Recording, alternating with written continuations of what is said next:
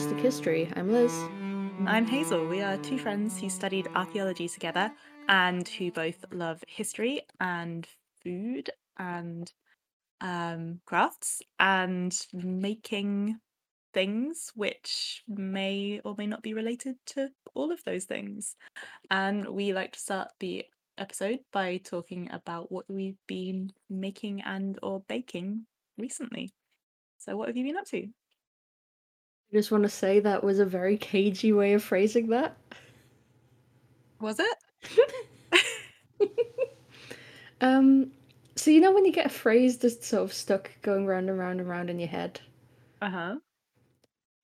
Well, I I've rediscovered my childhood love of bandanas, and I mentioned this to a friend who said I should make a banana bandana which means my brain has just been chanting the phrase banana bandana because it's quite Oh. fun to say. So I bought some banana print fabric and now I have a banana bandana. Amazing. like it's it barely feels like it counts as a craft because I just kind of cut a square and hemmed it, but I hemmed it, so it's crafting. Yeah. You you did a thing to it to make it usable and therefore it is a craft. And the spiced meat is finally done. I I meant to ask you about that. That ties in very well with today's episode actually. Yeah, it's now that it's not consistently below freezing most of the day, the yeast did wake up like I mentioned last time, and it seems to Mhm. finally be done because the hydrometer measurements were the same for like a week. And uh, apparently it's very tasty.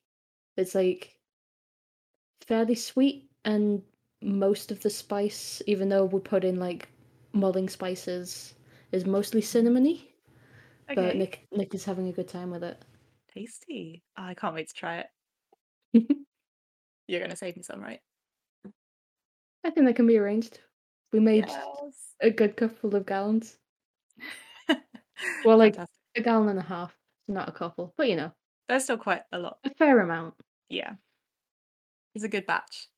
Yeah. What have you been up to? Um so uh a couple of things I got a bit sidetracked. Uh, I think I talked about lace making in the Mhm. last Okay. Okay, so last time I mentioned I got a bit distracted from that.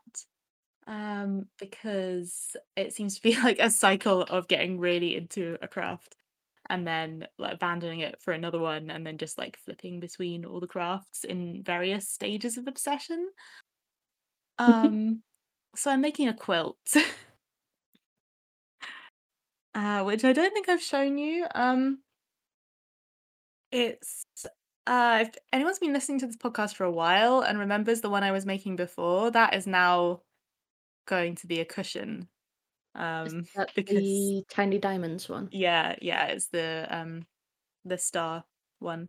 Uh, that's a cushion now because I decided I didn't want to extend it in, into an entire quilt. But this one is going to be. Um, it's using the same technique. It's uh, English paper piecing, which is where you cut out paper shapes and then you wrap the fabric around them and then you whip stitch them together. Um, and I am basing the colors on a picture um because i'm not actually that great with arranging colors and stuff so i'm actually using uh the james webb telescope picture of or image of the pillars of creation um which is just a very spacey image um so yeah it's i'm calling it my space quilt That's it's- so good. it's a lot of fun. Um, one of the fabrics I'm using has giant cabbages on it, um, and I've like cut them up to kind of resemble like star patterns. So I'm, I'm yeah, I'm calling them my space cabbages. It's amazing. I love this. Food for the Great A'Tuin.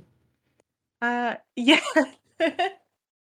yeah. I really like the idea of like kind of engineering uh really unusual fabrics into something that you know, when you're turning something so it resembles a different thing. Oh yeah, like that's that's just collage. Yeah, I guess. It is fabric collage, isn't it? That's kind of what Mm. quilting is. Fun. Uh, but with sewing, which, you know, I like. So yeah, that's that's what I've been doing. I've been slowly collecting. Craft shop in my town is closing, Oh, which is really sad. Well, they're not closing, but they're closing their haberdashery department because apparently the company doesn't sell enough, which really sucks. But it means there are a lot of bargains. so Is is it Um, that thing of I will buy these things and figure out what to do with them later? Uh, no, this time. I mean, it probably would be, but this time I did. I did happen to have a plan. so, um, yeah, that's where we go. I've got a lot of oranges, blues, purples, and the background is going to be a dark blue. So, yeah, we're getting there. Hopefully, I might have With cabbages. an actual finished quilt. Um, it just feels such a cozy thing to work on in winter because Mm. it's like you're making something for your home and it's going to keep you warm and colors and yeah it's nice um so yeah if you haven't already guessed the topic of this episode is mead. Um and i'm actually drinking some mead right now. Nice. it is an apple mead which is delicious. Honey um, and apple is is a classic.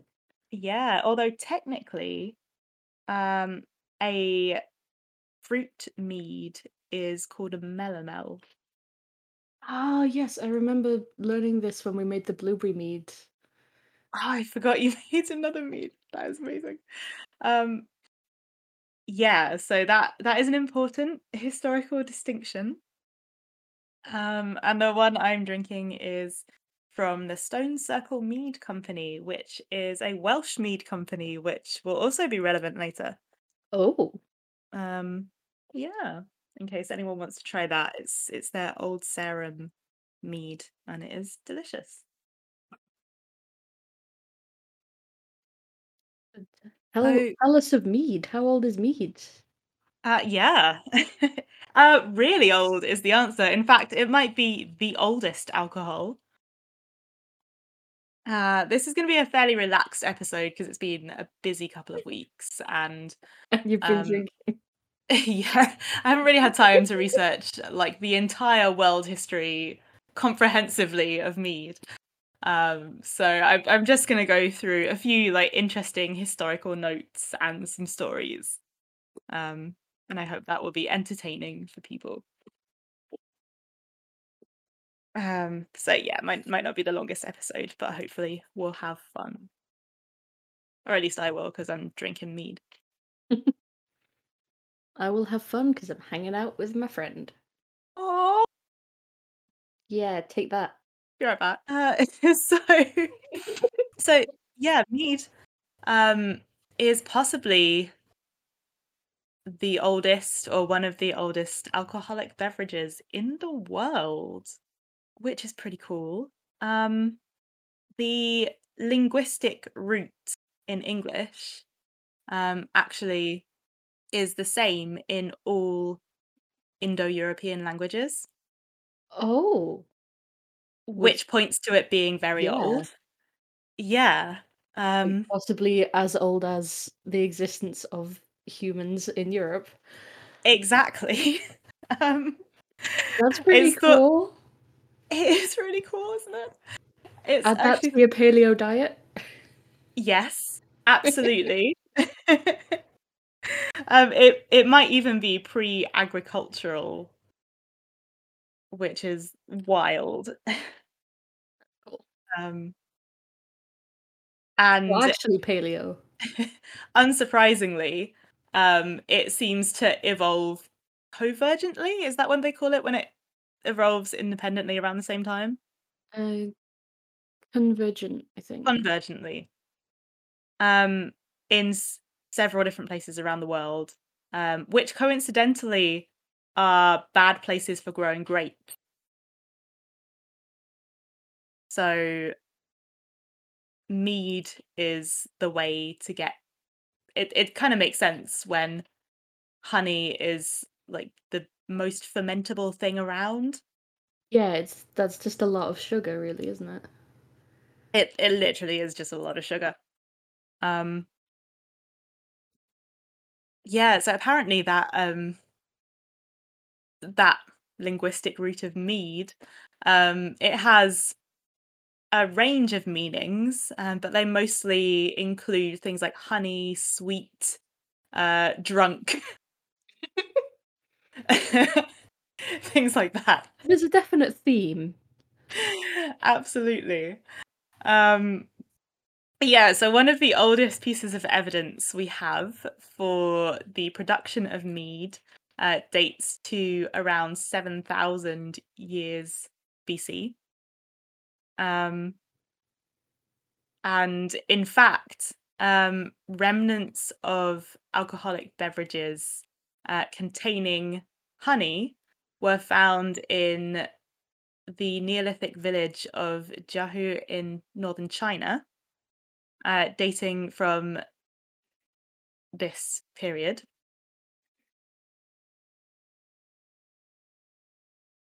It wasn't just Europeans getting hammered on honey. And these pots um, was found to contain wild grapes, honey, and rice.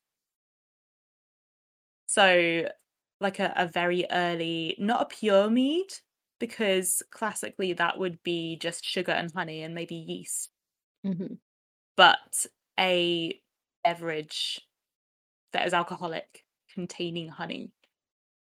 Um, If there's grapes in there as well, would that technically be a melomel? I guess so. Yeah. Apparently, that's actually like the oldest record of any alcohol, That's like cool. any alcoholic drink, which is amazing. So, like that contains honey. Um, but we have evidence of mead in the sense that we would probably think of it from around the third millennium BC. Um, and that one is, I believe, in Georgia. That's Georgia, the country, not Georgia, the state. hmm Um, and so that um, that study demonstrates uh, again a residue on the inside of some pots and, and ceramics uh, that were used as funeral gifts. So uh, we also have mead being involved in like ceremonies and things, which is exciting. So it's either important enough to be ceremonial or important enough that you want it in in the next world. Yeah, like it's it's a good a good drink. Um, and as well, we have um and this this one I get excited about um because archaeology. Uh, we have coprolite analysis, Yes. um, which is fossilized poo, It which tells you so sure many things. so there has been analysis of um of coprolites from uh, around Europe, and these have been shown to contain um, pollen from the herb meadowsweet, which we know was used as a mead flavoring, like very linked to mead production, um, and then also containing indicators for honey. So suggesting that mead was a part of the prehistoric bite, uh, diet in these places, Mhm. Which cool. again, just a really cool way of figuring it out. Yeah. Um, and even beyond that, um, looking at, and again, um, on top of that, analysis of the pollen that was in the, the specimen from Birka in Sweden uh, suggests that the honey used was imported Oh, from the southern Baltic. fancy imported meat. So yeah, like evidence of trade and, and produce in prehistory. Oh, that is Um, so cool. Yeah. mead is is a hot commodity, or at least the honey is. Mm. So yeah, that's some of the archaeological evidence um, for some of the oldest uh, evidence for mead. Um, and we have written records from several ancient cultures. Um, so it's mentioned in some of the early Vedic texts in South Asia. Um, and uh, that's actually our oldest written reference for mead. Um, it's also mentioned in Roman sources and in Greek. Um, some of them mention hydromel, which is like a less alcoholic mead.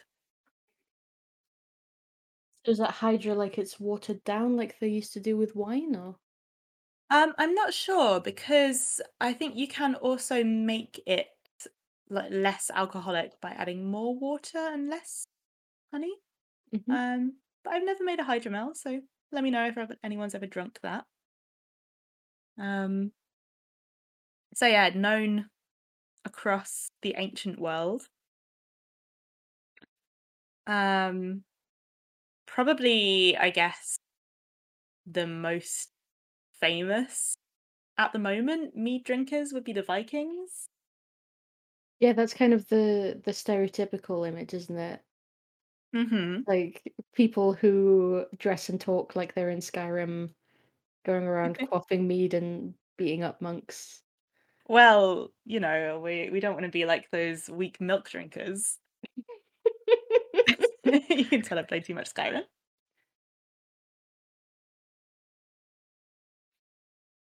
Um, so yeah, I mean, and and it's true.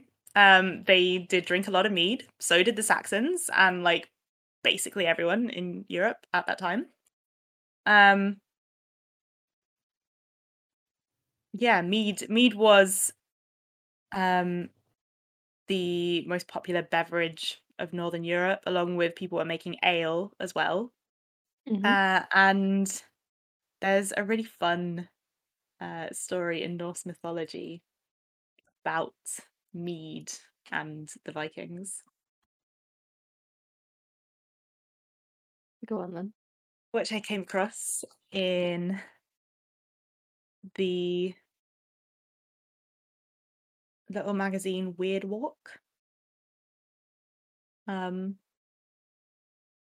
so the story goes that the Norse gods uh, had a really good hunt, um, and they were feeling, you know, great about their successful hunt, um, but they had worked up a great thirst with that appetite, um, and so they all went along to the sea giant, uh, A- Aegir. I think that's how you pronounce it. Um, and Aegir was known as the best brewer of mead in the in the universe. Um, and so the gods went to him and um and asked him to throw them a feast. And he was like not massively in favor of this, but wanted to keep on the good side of the gods.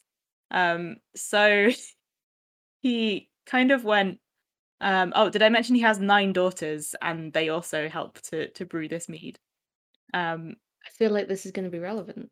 it's actually not that relevant except from they just make the mead uh in the end but anyway um so he says to the gods oh this is such an honor guys i would love for you all to stay here and to eat lots of my food um I, I would just love to throw you a big feast and make you lots of mead. I'm just really sorry though. Like, I don't think I'm going to be able to make enough for us all. I, I don't have a big enough cauldron, a, a mead kettle. I just I just don't have one big enough to make the amount of mead for us all to have some. And it would be so rude of me to not give you enough. I mean, if you wanted me to make enough mead for for all of you, I'd have to have a mead kettle a mile wide.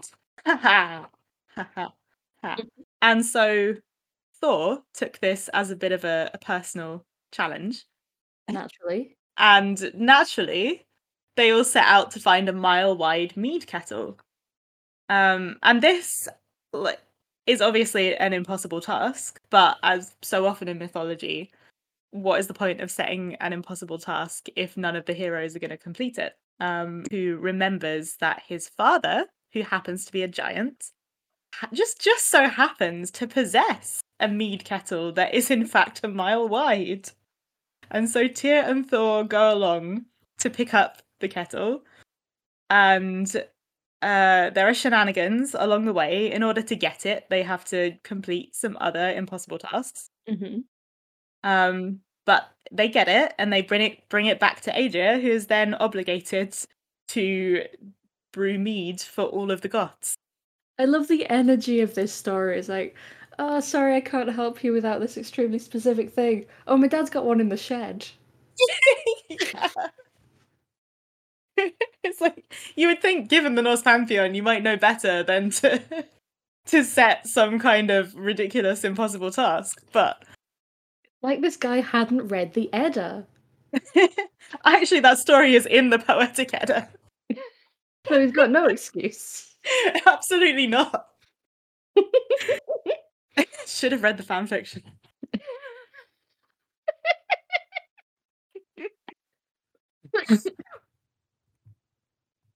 It's a good So that is the story of um Aegir and the mead.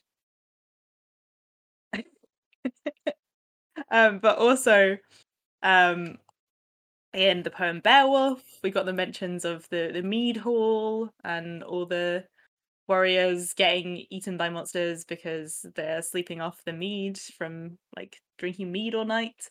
Mhm. Um, and mead being an important part of like the bonding rituals and the you know the lord hands out the mead um so yeah a lot of that in northern european culture again it's difficult to grow grapes in norway so That makes sense. uh, although actually i did find out apparently um today uh the world's mo- northernmost vineyard is in fact in norway Ah, but So they, didn't been- have they didn't have global warming and also heating then. Yeah, there and and also varieties of grape that have been developed to have a shorter growing season and and do better in cold climates. So Mm-hmm. Yeah, there's been progress on that front. Um, but at the time, mead was the best bet. Uh, when we get to the 10th century, and this is where Wales comes in, mead plays a big part in uh, Welsh culture at the time. Okay, moving on to the 10th century, and this is where we get to the part about Wales. Um, so mead plays a big part in Welsh culture as well, and so great a part that the Welsh, the famous Welsh king known as Howell the Good, uh, mentions mead um, in his laws, which survive to this day. And he mentions that the royal mead brewer is one of the chief officers of the king. It's Um, pretty important then. uh, yeah, so important um, that the mead brewer receives land and a horse from the king directly. So, kind of getting accommodation and also a company car, essentially. Yeah. Um, and also receives, it says, a third of the wax from the mead vat. Now, I've not really heard about wax being mentioned before as part of the process. Um, but I wonder if that refers, like, Like I, would don't know if they would be. beeswax from like getting the honey, maybe. Yeah, so I wonder if that means that they would be mixing, they would just be putting the whole honeycomb in there. I guess that makes sense if you don't have, because they tend to extract honey with a centrifuge, don't they? Yes. If you um, don't you- have that, it might be easier to just dump the whole honeycomb in there. Um, well, yeah, I mean, it might make sense, I suppose. Um, I can I can see how it might work because, say, if you were then heating it in order to dissolve the honey in the water, the wax would come to the top and form like a seal while it's fermenting to stop it going sour. And then you can just peel that crust off and use it as wax afterwards. Yeah, exactly. And and wax was of course valuable, so a third of the wax is like Well, yeah, beeswax is worthy the fancy candles. Yeah, worthy of being, you know, given as payment. Um, so yeah, I don't know if that's what the way that they would have done it. Um, but kind of makes sense if they did. Yeah. Like either Um, way, it's gonna be beeswax. mhm. Absolutely. Um, I mean, that is the way that I do it when I refine uh, our beeswax. hmm So it would be to like scrape most of the honey off and then put the wax and remaining honey in a bowl and heat it so that the wax rises to the top and you can just take it off. So I can see it working, but it's present, then I assume that's I don't know. Makes sense. Yeah. Uh yeah, and then following on from that, um the Tudors, who were Welsh-ish, um, this actually sent me off into a bit of a rabbit hole about Welsh history. um, before I had to bring it back to the mead. Mhm. So we won't go down that route. Um, but But we might chat about that off recording at some point. Yes, because I, would like to know more about that, and I know that you know more about Welsh history than I do. So, um, yeah. but for now, we'll stick with the uh, the Tudors, the royal house of England, who had Welsh roots. hmm um, introduced, reportedly popularized um, metheglin, which is mead with spices and flavorings added, herbs and spices. Okay, so that that would be what what what we made then. Uh, yeah, I think so. It does sound like an antidepressant. Um, yeah, it's it's um considered medicinal. Um, Oh, okay, I just like, meant I just meant the name. Oh, I guess. um, but yeah, it was considered to, to have medicinal properties as well. Mhm. Um, and, and that's why you would add uh, different.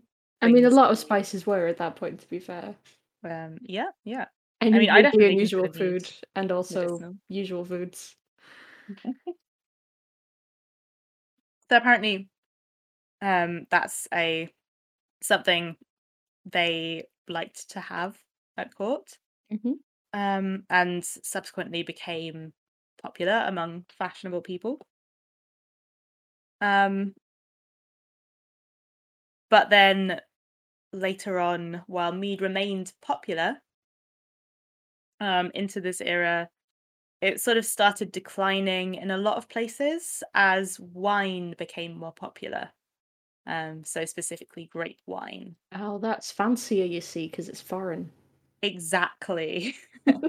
um, it's both um, you know, fancy and foreign, and then also there was the medieval warm period, which allowed wine to be grown in some parts of Britain. hmm Um, And I guess once you get into the Tudor era as well, you're creeping towards the Enlightenment and the whole heirs of Rome thing. So I guess wine, from that standpoint as well, is like that's sophisticated. hmm Um, and I guess yeah, like sophisticated, more expensive because it's imported and Mm. um and all sorts. And I I think that um seems to be true in like a lot of areas Did I say Enlightenment? I meant Renaissance. When that that wine gets more popular as the drink of choice for sophisticated people. Um, although in lots of places, it mead remained as part, like part of traditional festivals and rituals. Um, so yeah, if you're interested in the um,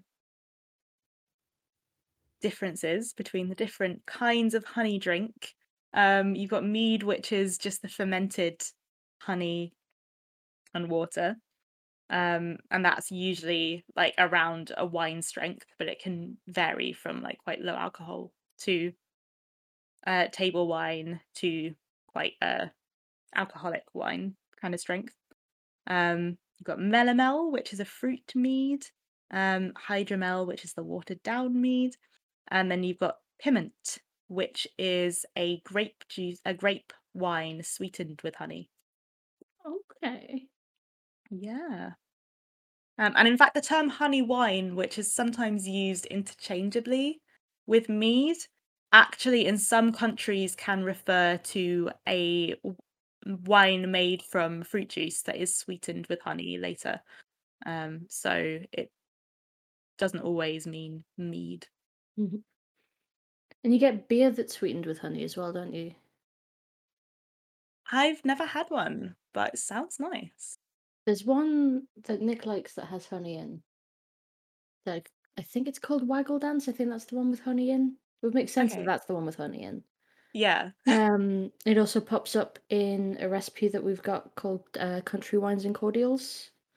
There's a recipe for honey beer in that, which is basically Mm. like a a beer with hops and everything, and also honey. And also honey. So Yeah. like kind of bitter and also sweet. Yeah, we we made some of that as well actually a while ago. I think we've still got some. Appar- apparently, it's very good. Okay. Uh, that sounds like an interesting flavor, yeah. I think it's quite medicinal. I'm feeling better anyway. That could just be the Um, alcohol. Yes. But also the honey, because that's there from the start, you know. So I don't know. Um, but I, I'd really That's love how to that works. mead. um, yeah, that sounds sounds fantastic. What's your experience of making mead been? Um, a lot easier than making beer. You just dissolve the honey in water, add yeast, and leave it. As opposed to, because we we make beer with hops, which means simmering the hops in water for a while and then using that liquid. Um, basically making a stock pot full of like hop tea, and then using that, which does not smell good. I do. I, I quite like the smell of hops. I don't like the smell of hops that have been simmering on the stove for half an hour. Yeah, that doesn't sound desirable. So, like, mead is easier to make purely because I don't have to boil hops. But if you're comparing it to pre hop beer, it'd probably be not that different because it's mostly just putting things in water. Although you do have to heat beer and you don't have to heat the water for mead. Yes, I read. Apparently, it's sometimes like if you're using yeast, do you have to? Or is there just Um, so much sugar that it doesn't matter? You don't have to, no. Like it's it's definitely easier. Like it, it gets going faster if the water is warm when you add it in, if you're using a dried yeast. But I th- I think you have to leave it longer, but it doesn't make that much of a difference long term in terms of like the overall time. Okay. At least I haven't noticed a difference. I might be completely wrong, but I haven't noticed the difference. I just want to share with you as well this amazing line from the laws of Howell the Good. Okay. which the origin of bees is from paradise, and because of the sin of man they came thence. And God conferred his grace on them, and therefore the mass cannot be sung without the wax. This story confuses me. People sinned, so God gave us bees so we could make beeswax candles for churches, is what I'm getting. I guess I, I'm get I'm getting bees are very dear to God for some reason. I mean, they're pretty great. I mean, they're awesome. They're very dear to me. Yeah. Um, oh, and I also found this uh, article about this guy who recreates ancient uh, beverages. Um, it's I guess somebody in America who is the director of the uh, Patrick McGovern, who is the director of the Biomolecular Archaeology Project for Cuisine, Fermented Beverages, and Health at the University of Pennsylvania Museum, which was a mouthful. Amazing. Biomolecular archaeologists are wild. They're just like yeah, we're gonna make this thing that we think we might we might maybe know how they made it, and then we're just gonna try it and put it in our bodies and see what happens. Epistemic curiosity. Let's recreate this ancient thing and then we'll just eat it. just just see what happens. Let's see if it kills us. Ah, there's this one they did based on residue from bronze bronze vessels recovered from a 700 BC tomb in Turkey. Um, Amazing. containing like wine, barley beer, and mead, all in the same kind of drink, apparently. Um, Dirty pine. yeah. And there were also food remains in the tombs, so they recreated the funerary feast as well. A funerary dirty pine. I love it.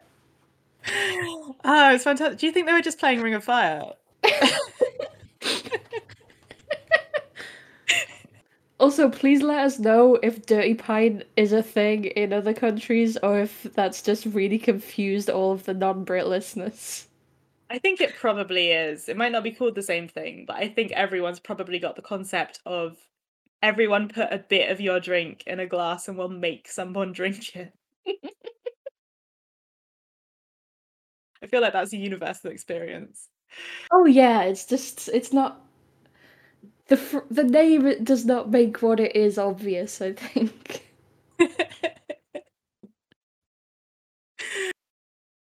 oh gosh. anyway, that's it. That's all I'm going to say on the topic of meat for today. Amazing. I have learned. Me too. Have we got a local larder? We do. It's also alcoholic. Yes! Let me just pour myself some more mead. So, I have recently learned about a drink from uh, Goa, which is um has geographical indication. Actually, this drink right. is called Feni. I literally just watched a video about that the other day on the YouTube. But I wonder do not it's the same know. one that I watched about the rare food traditions that are still being preserved. Was it Business Insider? It was. Um, but yeah, that made me want to learn more about Feni, so I did. Um, so Feni is a liquor which is brewed generally either from coconuts or from cashew fruit. You can make it from coconuts as well. Yeah, the the two main ones are um, coconut and cashew, although there's also a palm sugar version Mm-hmm. and a few others, but the cashew one is the one with geographical indication. Oh, okay. So that's the the main one that I want to talk about. So I'm afraid we do have to go to colonialism corner. Um, because the modern Indian state of Goa was a Portuguese uh, colony. Okay. Um, and they imported cashews to India from South America, and actually, a lot of the world's cashews are still grown there. I did Um, not know that cashews were not native to India.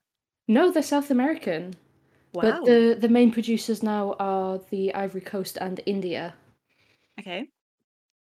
But because the main sort of cash crop of cashews is the nut, which grows Mhm. on the bottom of the cashew apple, what do you do with all of these cashew apples that are apparently they're all right to eat but not great? Um, what you do is you mash them up and ferment them. And they're actually still made traditionally by stomping the fruit. Okay, like like wine. Yeah, in a basin shaped like cut rock basin. Wow. Um, the use of a, a press is becoming more common, but because it's mostly made by people just making it at home, it's generally made using this more traditional method. That makes sense. I imagine the specialist equipment is expensive. Yeah. Um, so to make sure that you get as much juice as possible out of the pulp, you then wrap the pulp tightly in little mounds with vines and put a rock on top that ex- extracts extra juice, which you just drink straight that second pressing. Uh, it's known as Nero, Okay. but the juice is then put in a pot which is half buried and ferments in there completely naturally. They don't add yeast. Oh wow. So using the wild yeasts from the atmosphere. hmm And then it is either double or triple distilled in general.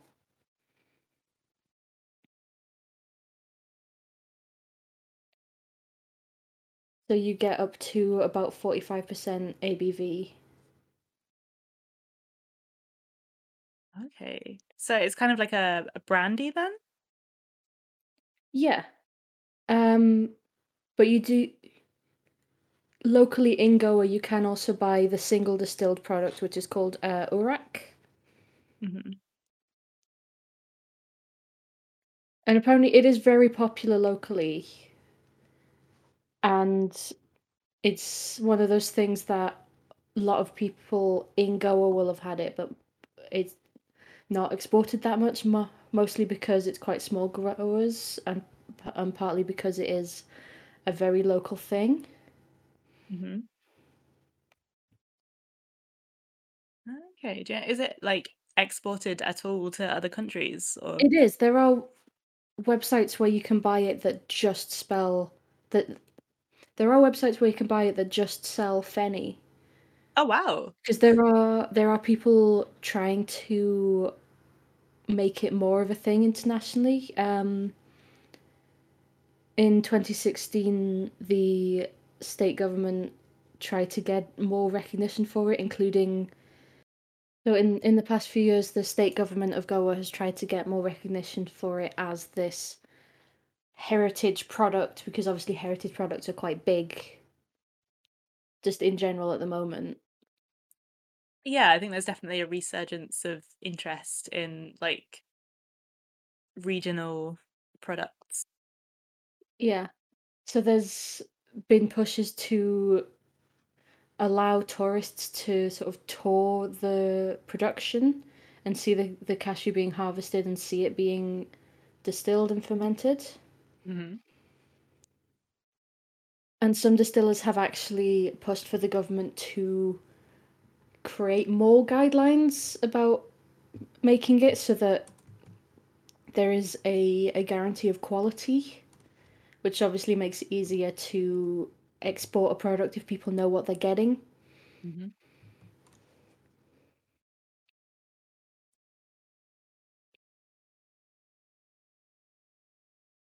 So does that mean there would be like an inspector of Fenny? Yes, it would, yeah. And you you do get in other places where cashew is grown, like obviously where it's from, which is South America, you do get people making use of the cashew fruit in similar ways, but Fenny specifically is because of the geographical indication, it is Goan cashew fruit liquor. Okay, so it has to be made in that region to be considered under Fenny. Yeah, that's uh, that's what geographical indication is, essentially. Mhm. Um,